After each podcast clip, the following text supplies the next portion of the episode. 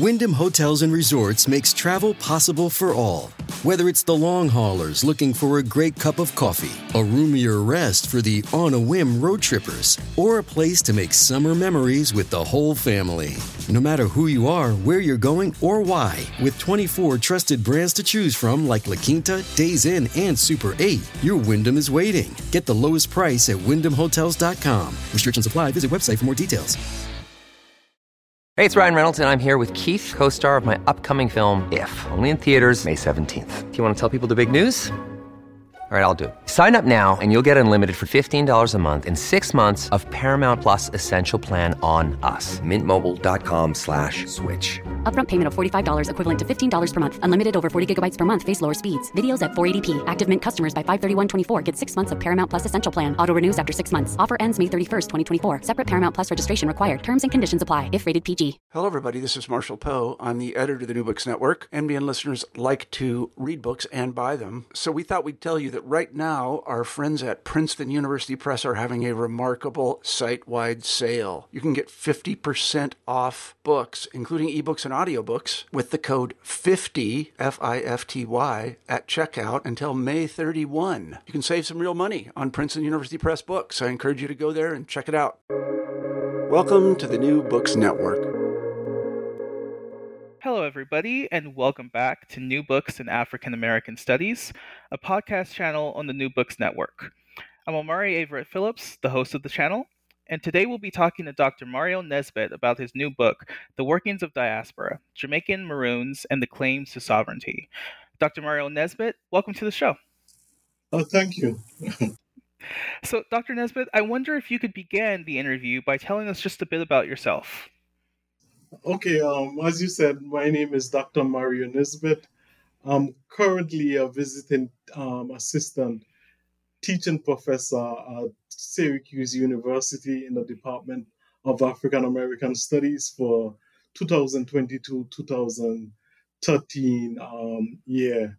But my home institution is actually in um, Cape Coast, Ghana, and I'm uh, lecturer there in the Center for African and International Studies and um, at the University of Cape Coast. So that's, um, yes, that's a little bit about myself. Um, so I, my background is actually in African, African diaspora studies, and I also teach classes related to that area.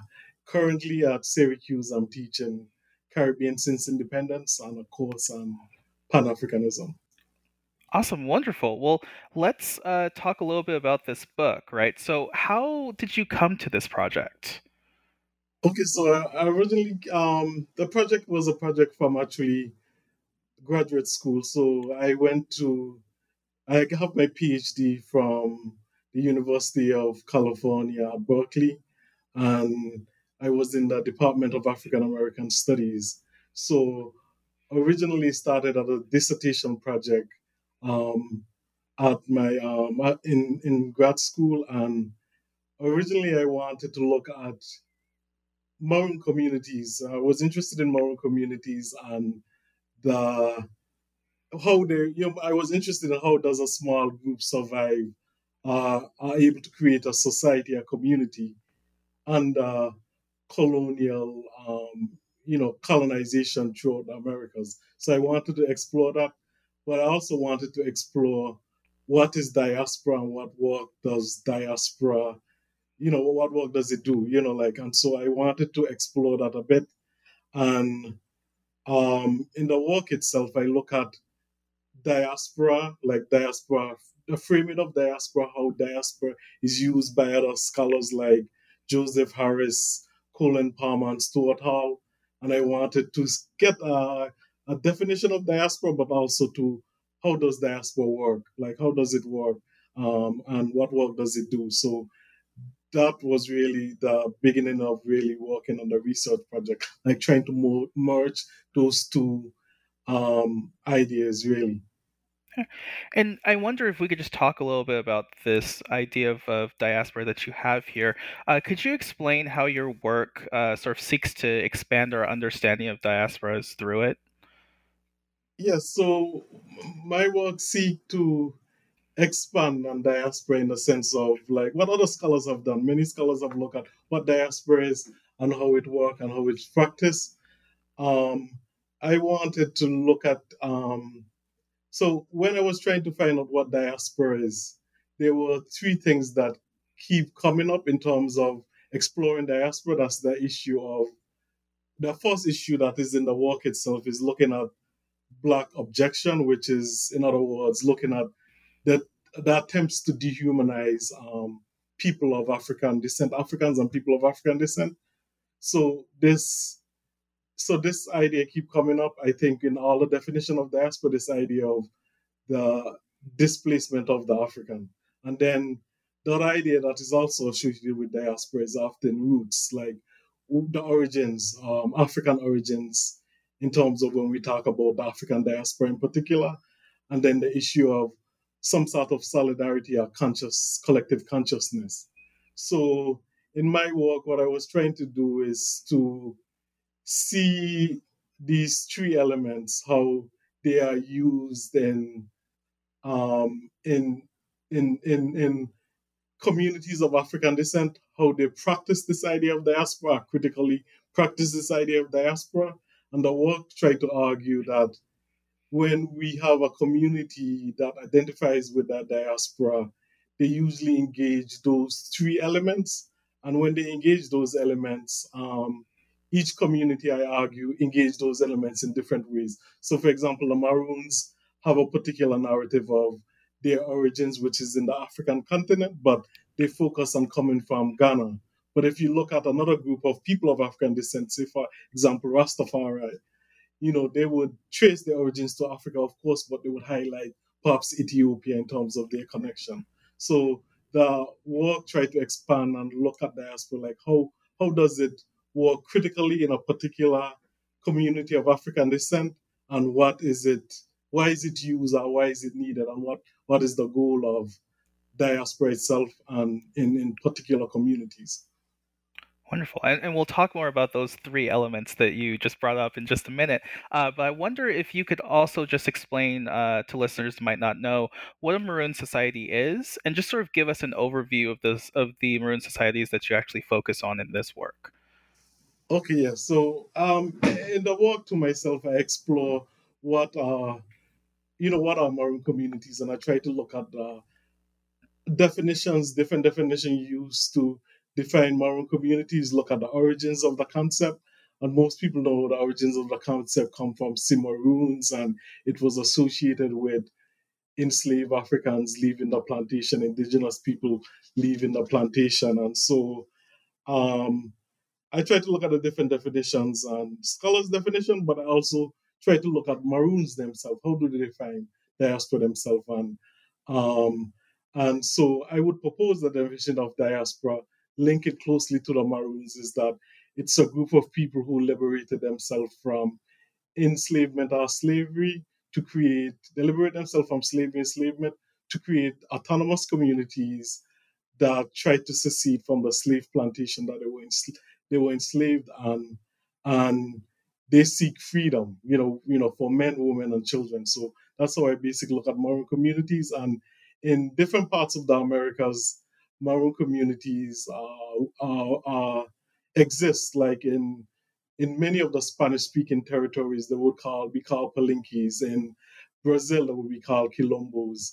And in different places, they would be called different names, but those communities strive for different things. And what was interesting to me in the research was also, too, that they had Maroon communities all over the Americas. There were thousands of them.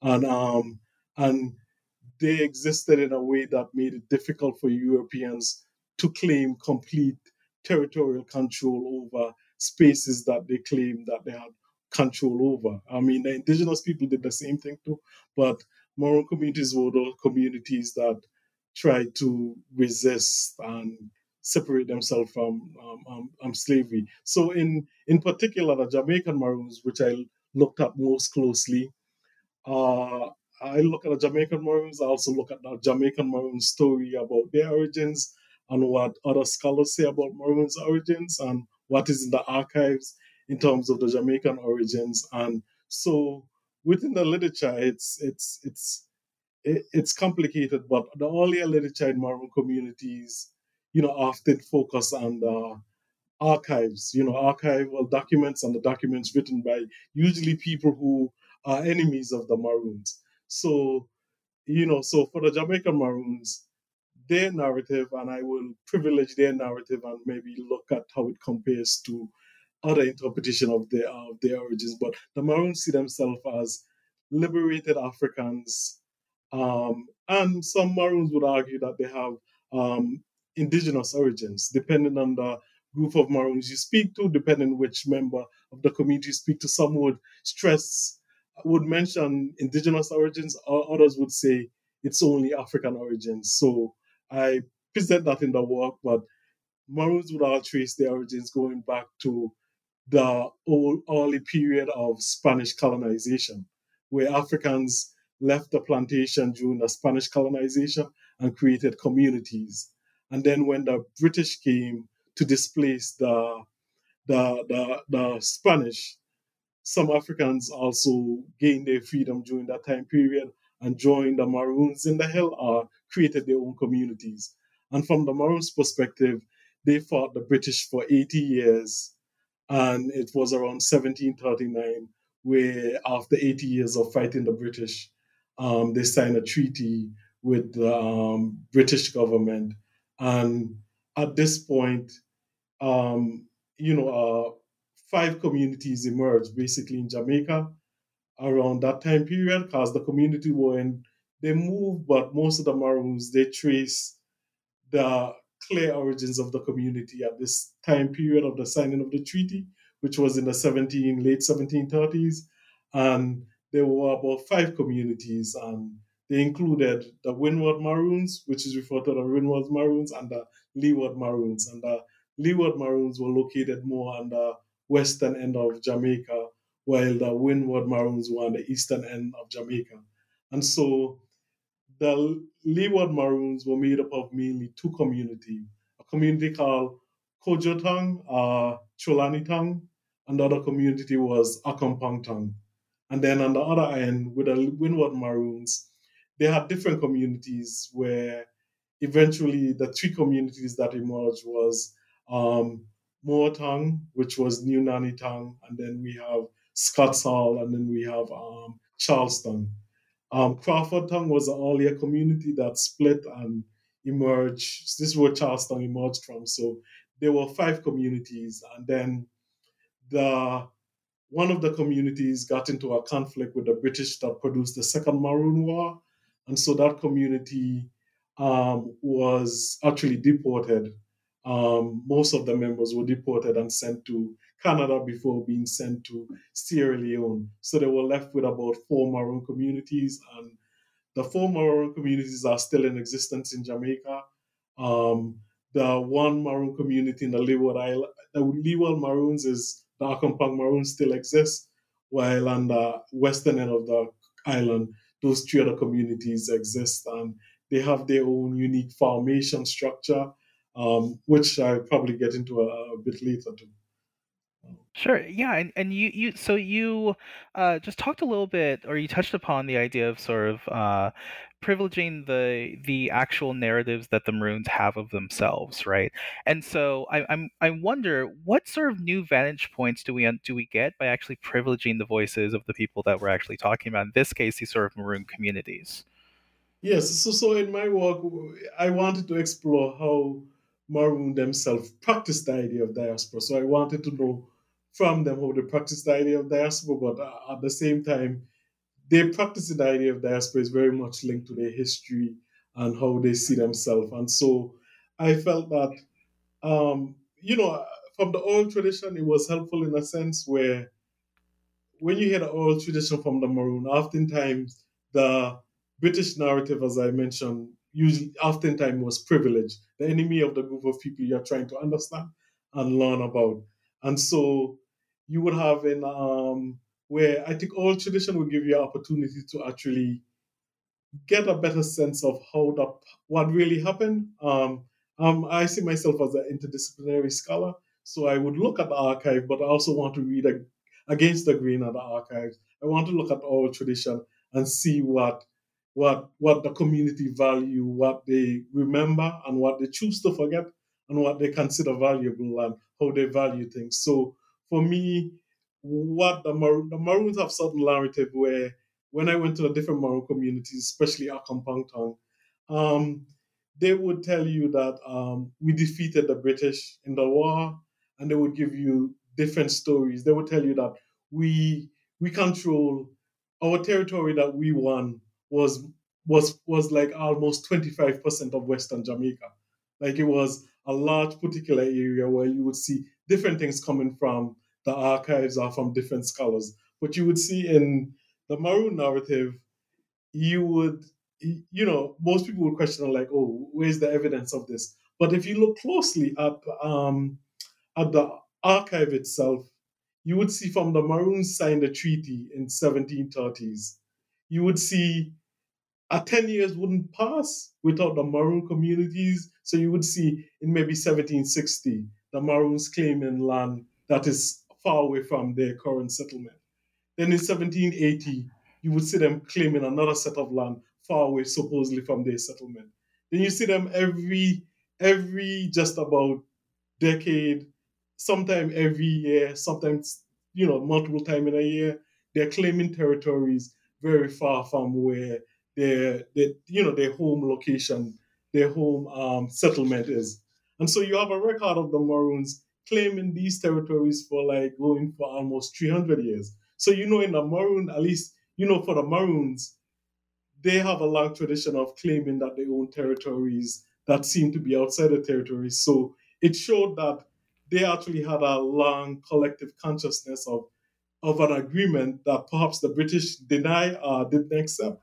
But you see it in the record. You know, when they tell you, you will be thinking like, okay, they're making it up for today. But if you look at the, the, the reports among the British, they would you would see that they claim in territory that supposedly, you know, um, belong to the British, but also to the two Maroon communities that existed was, um, in, say for example, in the in the in the um, in the West it was Accompong Town and Cudjoe's Town, and for the Maroons they would tell you if you those two communities were about eight miles apart. So the question would be, why would the Maroons make an agreement to separate their communities? You know, for them, this whole, you know, like the communities were connected.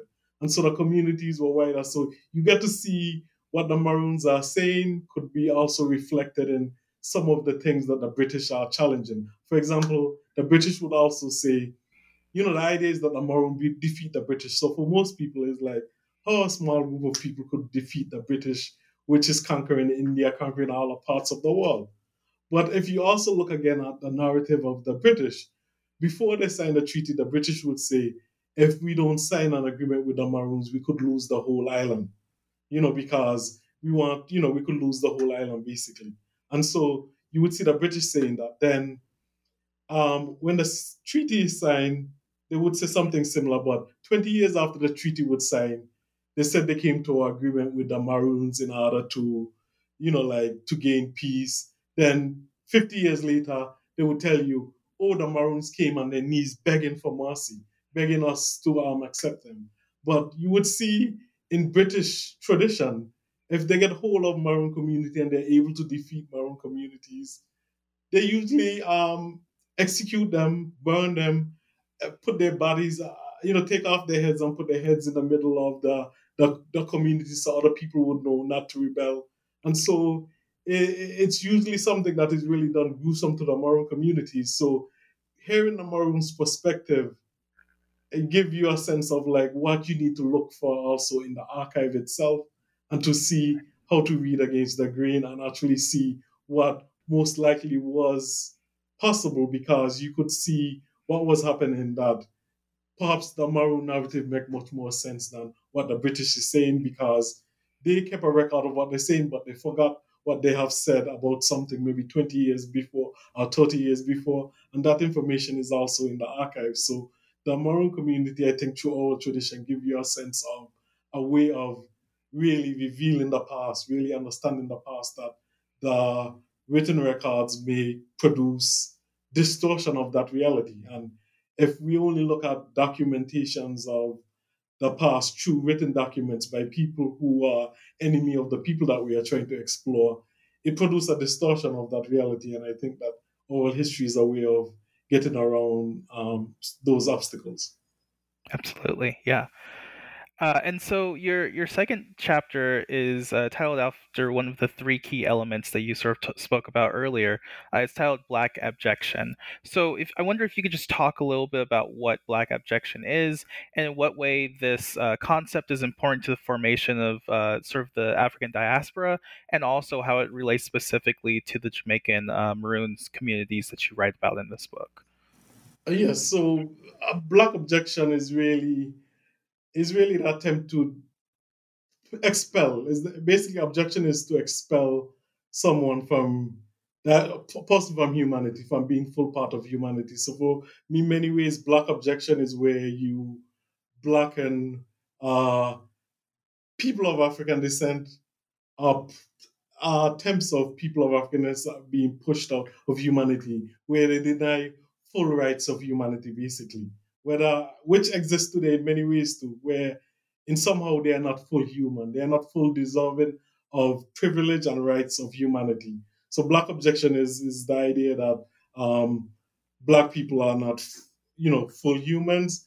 And in um, in the work of diaspora, my argument, uh, what other scholars have also highlighted, is the idea of the dehuman dehum, dehumanizing. Um, of um, Africans and um, the, the attempt to push Africans out of the realm of humanity. So in doing this, I feel that this is done to all people of African descent. And so it's not the only reason. I would argue, like some, some scholars might argue, that's what produced the diaspora. But I think that it helped influence why diaspora emerged, because diaspora for me, when you look at diaspora, look at African diaspora in particular, it's usually emerged because the people who exist cannot somehow exist within the society. For example, if you have a European, um, like Donald Trump, for example, Donald Trump, Donald Trump, his ancestors come from um, Germany and come from the U K. And uh, and I think his grandmother or grandfather came from there. He comes to the United States and he's easily assimilated into American society and he's accepted fully as an American. But someone who's of African descent might not be fully accepted as American, even though they have been here for four hundred years. So within diaspora, there's this, this, this expel, you know, there's this way where the person is not accepted within the community that they're in. And so oftentimes they are forced to find some other location, someplace else. So I, you know, so people often turn to Africa in terms of where the place of origins, where where do we belong or where we can fit in. So because of Black abjection, which I believe affect all people of African descent in the Western Hemisphere, and my argument too also in the work is that in the Western Hemisphere, every single one of the states in the Western Hemisphere were produced by white supremacists, whether it's the United States, Canada, whether it's Jamaica, whether it's um, Trinidad, whether it's even Brazil and these different places. So these societies were set up where hu- Africans are not full human beings. A colonial system was set up where Africans are not full human beings. They are slaves and they are not full human beings. And the social system, the political system, the economic system reinforced that. And it created, sometimes it creates a hierarchy depending where you are. If you're in the United States, because the Black population was relatively small, the idea is if you are mixed with Black, you become Black, so you become that outcast. But if you have someplace like Jamaica or someplace in the Caribbean where the white population is very small, when you mix with a white population, you start to become elevated from being Black, but you become sort of a middle area where you are sort of the buffer zone to protect the white elite structure, white racist structure against the masses of people of African descent.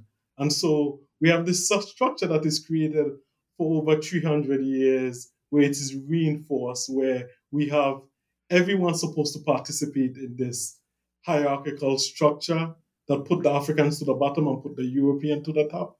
And each society in the Western Hemisphere does it in a different way.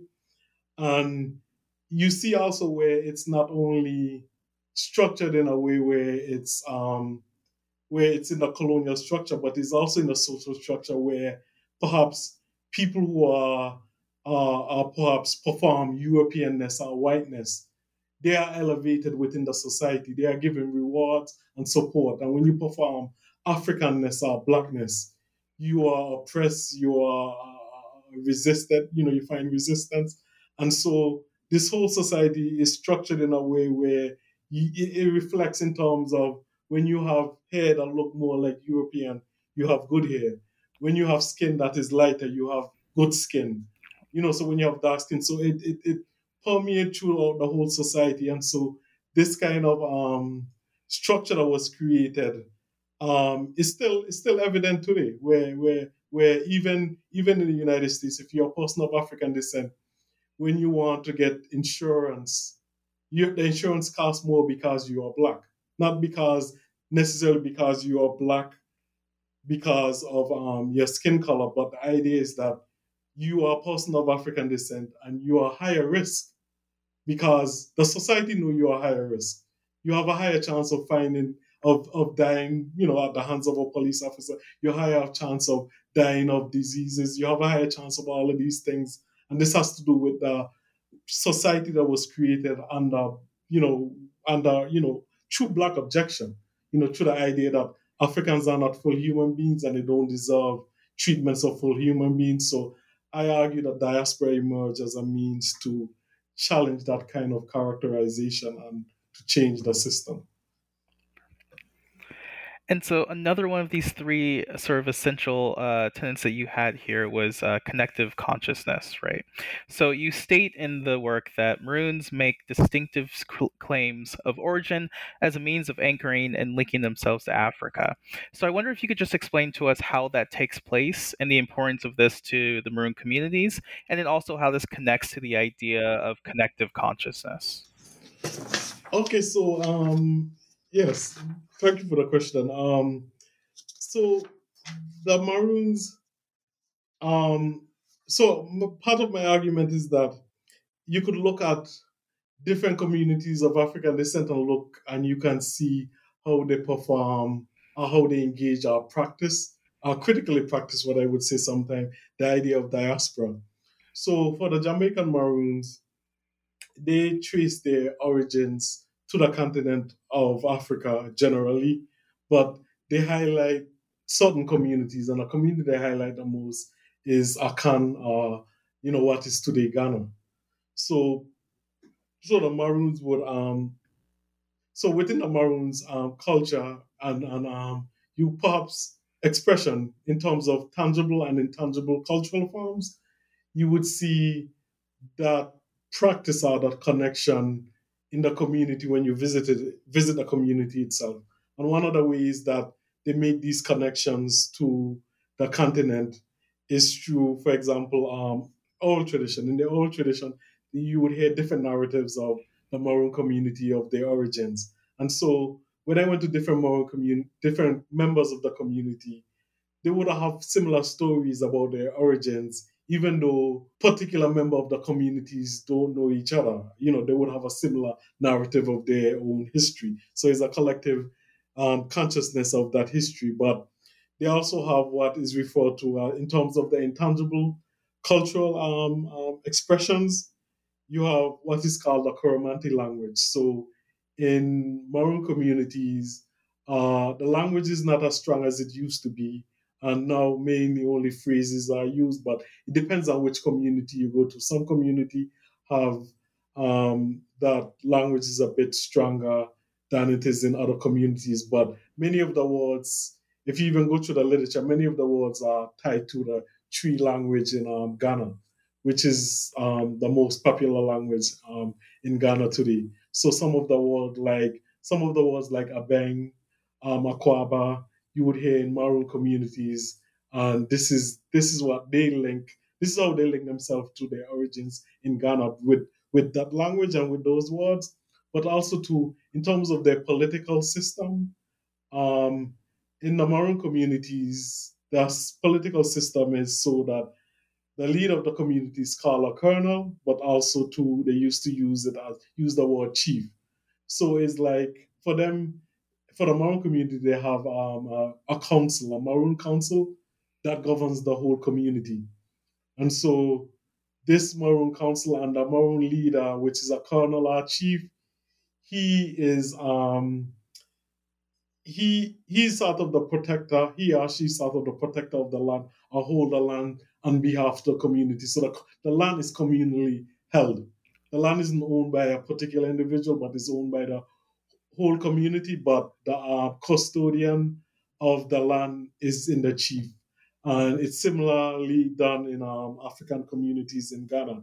So the Maroons also trace their connection to um, Ghana and the Gold Coast in that way, in terms of how they set up their communities. Um, and within the communities, they have the council, and the council make decisions um, um, for the community and give direction to the communities in many ways too. And they also have spiritual practices, which um, you know, which the Maroon community also tied to coming from Ghana, coming from their ancestors. So they have times where, where the Maroons are practicing their religions, where their ancestors could actually visit one of the living members and be able to communicate with the living members through a particular member of the community to give the community guidance and direction. So this they also link to their African heritage, and also to in um, in Jamaica, but this is also in many other islands. You have what is called Anansi stories. So for me, I grew up myself hearing Anansi stories because I grew up in the Caribbean. And um, in the Maroon community themselves, you know, I was told many Anansi stories there. And when I when I when I traveled to Ghana, when I was doing my research, and now I'm living in Ghana, um, I've heard Anansi stories too, and some of the stories are actually the same Anansi stories, you know, where where um, these stories have been told in Ghana for many centuries, and the same thing in the Caribbean. These stories have been told in the Caribbean for many centuries, and uh, and, and and and some of the stories are very much similar. In Ghana, I found that the stories had much more detail. Like they would give you very detail of the clothes Anansi was wearing.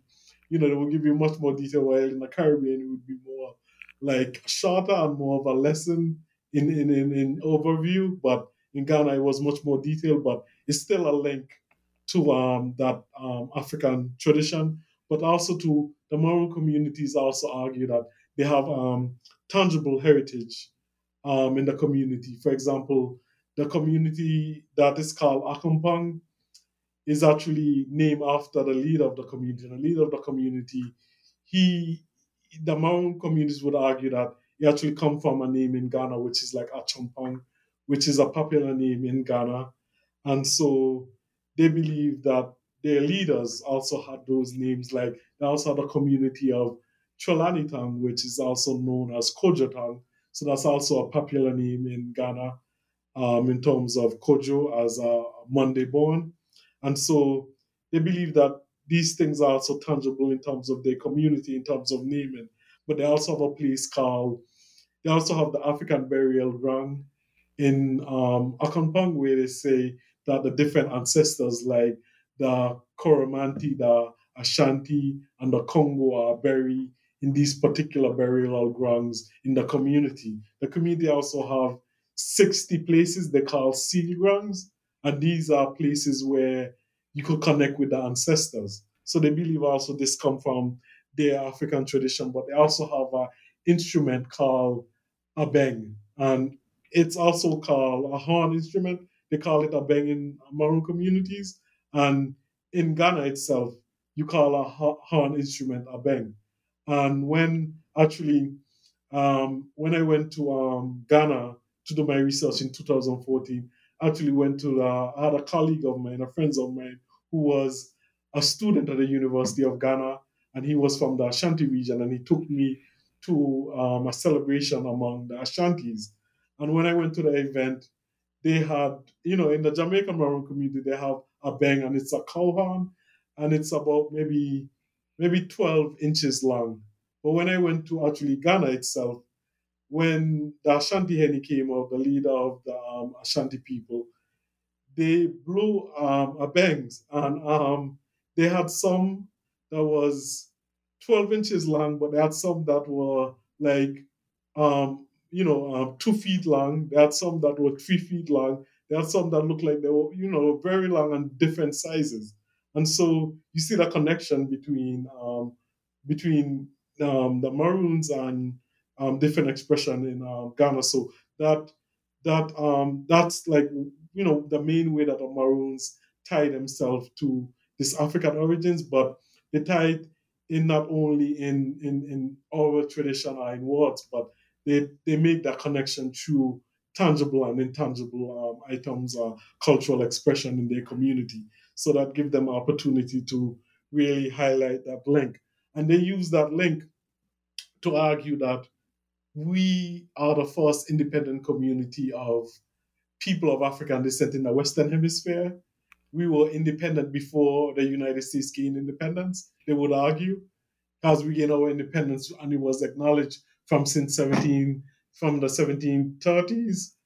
And um, we encourage other Africans, other people of African descent, and we encourage Africans to come and celebrate this, this African community that we have created in the Americas. And so they use it as a means to try to connect with um, other people of African descent. So it's it's it's it's it's something that um, emerged, especially after the um, independence of Jamaica, where, you know, people of African descent were trying to find different ways of connecting to the African past, and the Maroons see, saw themselves as a medium of that connection, a, a space to also come where we could discuss ways of connecting and ways of um, improving the conditions of people of African descent. So every year in the Jamaican Maroon community, they have a celebration. So each folk, four of the community have a celebration every year. And so Accompong Town is the community that have the largest celebration. And in their community, like for one year, when in the nineties, it was dedicated to, um, what's his name? Um, Nelson Mandela. It was dedicated to Nelson Mandela and to fight against the issue of apartheid, and how Black people could organize to fight against these issues. Then other times, you know, it's different issues. When it comes to issue of reparations, they also talk about reparations. So it's they see themselves as also a place and a platform to discuss and engage in ways that people of African descent could connect and um, improve their conditions. And so you're, uh, when you brought up sort of the chief or the, and, or the colonel, I couldn't help but think about your idea of sovereignty, right? The the importance of sovereignty to uh, these Maroon societies, that they sort of view themselves as sovereign communities. And I'm just wondering, what does that mean in terms of how they view themselves in relation to sort of colonial powers um, and also to just sort of the larger African diaspora as well? Okay, okay. So, uh, yeah, so let me describe the... Accompong a little bit, perhaps describe their political structure a little bit and their argument for sovereignty. So uh, the Maroons would argue, they have two two arguments, or uh, two arguments, I would say, um, depending on who you speak to and what community you go to and what time you go to the community. So uh, the argument when I was there most recently was that um, we were free in Africa. We had our own community. We had our own society and we were sovereign in Africa. And when we were brought to Jamaica, we rebelled from the plantation and we recreated those communities, those sovereign communities in um, in Jamaica. So we set up African kingdoms in Jamaica. And this is where this is where our independence, um, sovereignty comes from, really. But when we signed the treaty in seventeen thirty-eight, seventeen thirty-nine, it was then the British acknowledge our sovereignty. Sometimes people argue that Maroons say they gained their sovereignty through the treaty, but many of the Maroons, some would say that, but some of the Maroons, especially the elders, would say that, no, the treaty just acknowledge our sovereignty. And then you have um, some Maroons who would say, well, we we joined, when we rebelled from the plantation, even though there were small numbers, we joined the indigenous people, the Tainos. They were always sovereign. They have always been here. So the issue of sovereignty for some of them is that we always been sovereign. So um, asking how we become sovereign is not question. The question is asking how have we lost our sovereignty then is the question, because it always has been there. So that's some of the argument in terms of sovereignty. Um, and also how the government is structured. As I mentioned to you, there's a Maroon Council. There's also for us for the um for the book project that I did ended in two thousand twenty-one. So the past colonel, so there was a new colonel, a new chief that came into power office um in two thousand twenty-one. So when I did the interview, it was with the previous colonel, um Williams, Foreign Williams, and he had his council or his government had a senior council, which includes senior members of the community, and the members um, was about maybe fifteen to twenty different members. And then he had a junior council that had about ten members, and this represent the youths. And then they had the full Maroon Council, which is sort of like a Senate um, in the community, but they are all within um, the, the overall governance structure of the community. And they also have, um, in Accompong in particular, from since the nineteen fifties, they have elections every five years. So every five years, different members of the community um, uh, allow the community members to vote who should become the next leader of the community. So they have been doing that from nineteen fifties with the government, and also to they have communally held land. The land belongs to all of the Maroons, not just um, you know the land belongs to all the Maroons, not just in, it is not owned by individual. The land is collectively um, owned, and it's something that the Maroons have fought for, you know, for three hundred years. They have continually have to fight for the communal land. They do not pay taxes to the Jamaican state because they believe that land belongs to the whole community, but they also believe that the land belongs to the ancestors, the land belongs to those who are living, and the land also belongs to those who are unborn. So if you want to do anything to the land, and this is where the issue of mining becomes an issue in Jamaica, and it also becomes an issue where Maroon community actually challenge the capitalist orientation of Jamaica and the Western Hemisphere in many ways, because the idea of having communal land, and also to that, if we are going to mine or do anything on the land, we have to consult the ancestors first, we have to consult those who are living, and then we have to think about how we will affect our children who are unborn. And so for them, for the community, that's how they believe in making decisions and how to um, how to how to maintain the community. So the community is also made up of many members that do not live on the current settlement that they're living on. Many of the Maroons, some of them live as far away as New York City, um, London, um, Canada, but they believe if you could trace your ancestry to someone with Maroon blood, you're also a Maroon. So the idea of the Maroon community is also very much open. So when the Maroons have election in Accompong, people from even Kingston who are living in Kingston and living in different parts of Jamaica could participate in the election. And they're even trying to find ways of having the Maroons who are outside of Jamaica to also participate in the election. So they have particular views of the land, and in Jamaica right now, they have issues of mining of uh, backside, which the Maroons and the Jamaican state and foreign companies' interests in the backside, including the United States and the interests of the Chinese, have brought the issue back to the forefront because um, um, they are they are they are interested in doing mining in in in, in the areas that the Maroon claim territory in. So there's all, there's also some other symbols of Maroon um, sovereignty in terms of they first started working on a constitution in the nineteen forties. I wasn't able to get a copy of it, but they, you know, they started working on a constitution in the nineteen forties, and they worked on another one in the nineteen nineties, and there was one done about ten years ago, and recently in two thousand, two thousand actually this year, there was a new constitution submitted in Maroon community. They also have their own flag.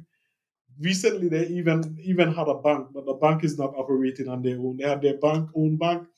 They're talking about issues of I D and different things like that. So they have created um, um, um, some, you know, level of, of, of, of symbols of statehood, of nationhood within the community in terms of arguing for their sovereignty. And for, in many ways, though, how Maroons look at sovereignty, and it becomes an issue like, what, what is sovereignty and what does it mean? So when you go to, especially Accompong, you wouldn't only hear the leaders talk about their sovereign. You would hear a four-year-old child talking about Maroon community sovereign.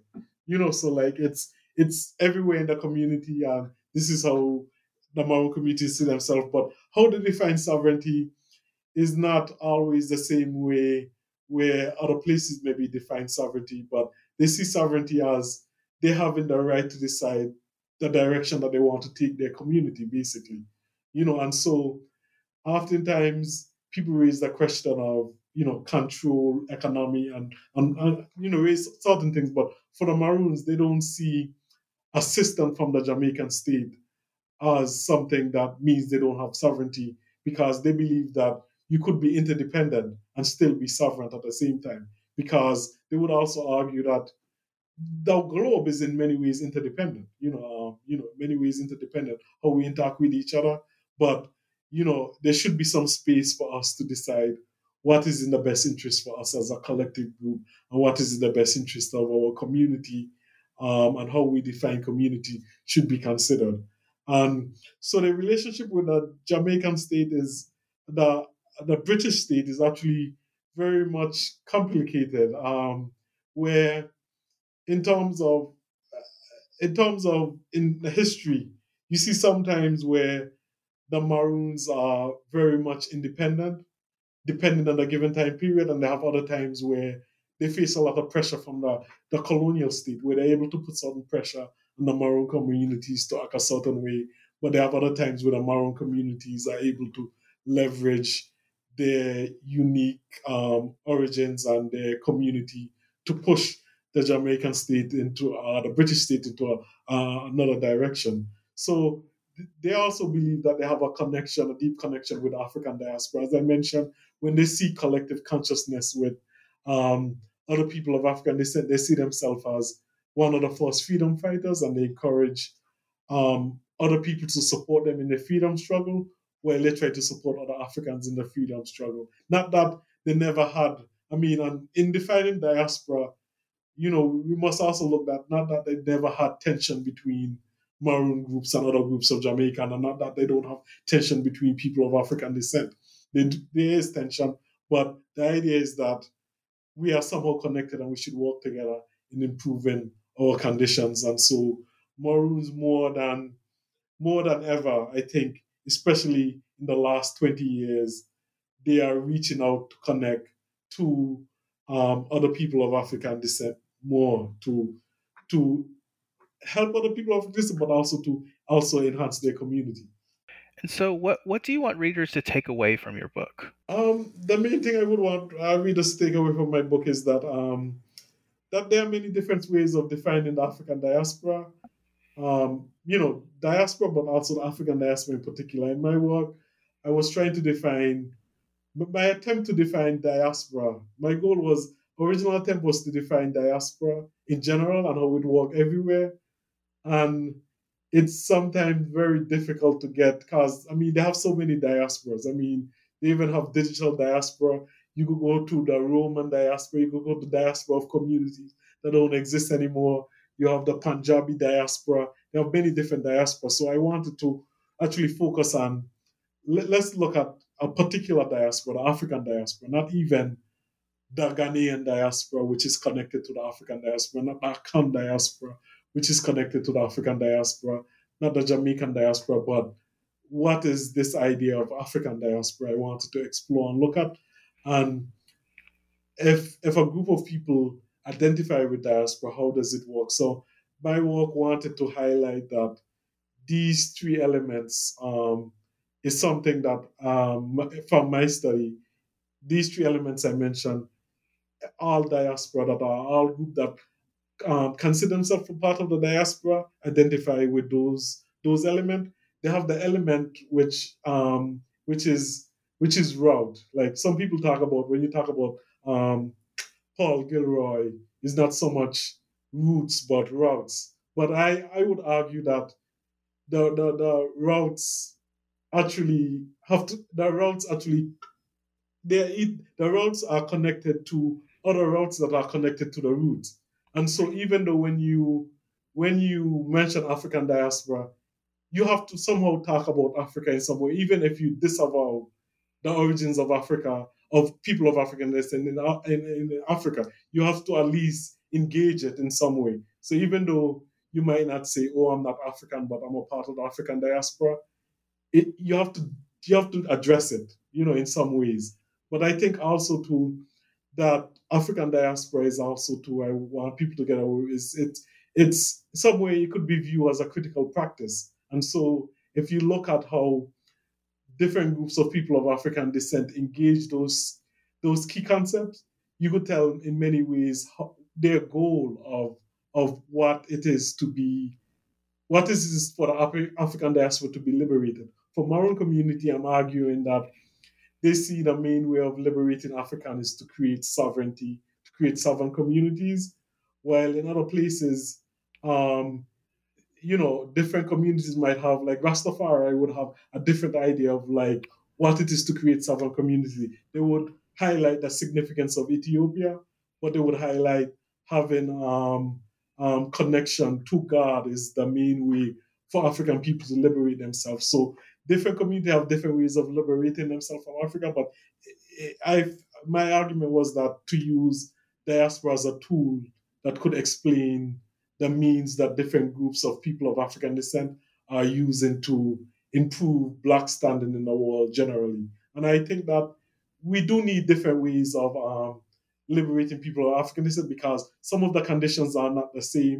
Sometimes it varies from place to place. And so sometimes it calls for different strategies to improve the condition of people of African descent. But it's, in the end, a way of um, bringing the full humanity of African people. As I feel, I argue that diaspora, the goal of diaspora is actually to, for people of African descent to have full humanity. In that way, in many ways, in many ways, um, diaspora, if diaspora is really lived, there might not be a need for diaspora because we are fully accepted as full human beings in this world, and we are accepted, you know, and so we don't necessarily need a means or a method to liberate ourselves because we would be all in that liberated space, really. Well, Doctor Nesbitt, we've taken up a lot of your time, uh, and thank you again. Uh, but I'll ask you one final question here. Uh, what are you working on now? Okay, so um, what I'm working on now currently, it's, uh, I'm part of it is my research project in Ghana. So I'm still working it out and I've started the project, but it's taken a lot of turns. So my next goal was actually, and I started a project some time ago, was to look at look at how Africa itself engaged the diaspora. For me, the Maroon communities was looking at a particular personal group of African descent, how they engage Africa in terms of um, looking at diaspora, but I wanted to look at how Africa itself engaged diaspora and why. And so I wanted to focus particularly on Ghana and also look Ghana as the cultural capital of Pan-Africanism. And I also wanted to look at Ethiopia a bit, like Ethiopia as the political capital with the African Union being in Ethiopia of um, how do they engage diaspora? How do they define diaspora? And how do they engage diaspora and what are the means of, um, you know, um, um, you know, and oftentimes the idea of engaged diaspora is an issue of development. So I wanted to explore that idea, but I'm also interested in how to maybe, maybe look at, you know, global Africa, or look at how Africans and people of African descent work to improve the world in, in, in general, you know, how they mutually work to support each other, to create a new world, to create better conditions of people of African descent. So I'm still exploring that topic and I'm um, work, trying to work it out. And um, so that's where I'm at in terms of my next research project. Um, I have a few other projects in mind, uh, but that's the main one on, on my agenda right now. Yeah, that that one sounds absolutely fascinating. So I, I guess we all have to look out for that uh, when you sort of start publishing around that. I, I personally would be very interested in looking into that. Um, So Doctor Mario Nesbitt, the author of The Workings of Diaspora, Jamaican Maroons and the Claims to Sovereignty, I want to thank you again for being on the show. I really enjoyed it, and take care. Okay, thank you.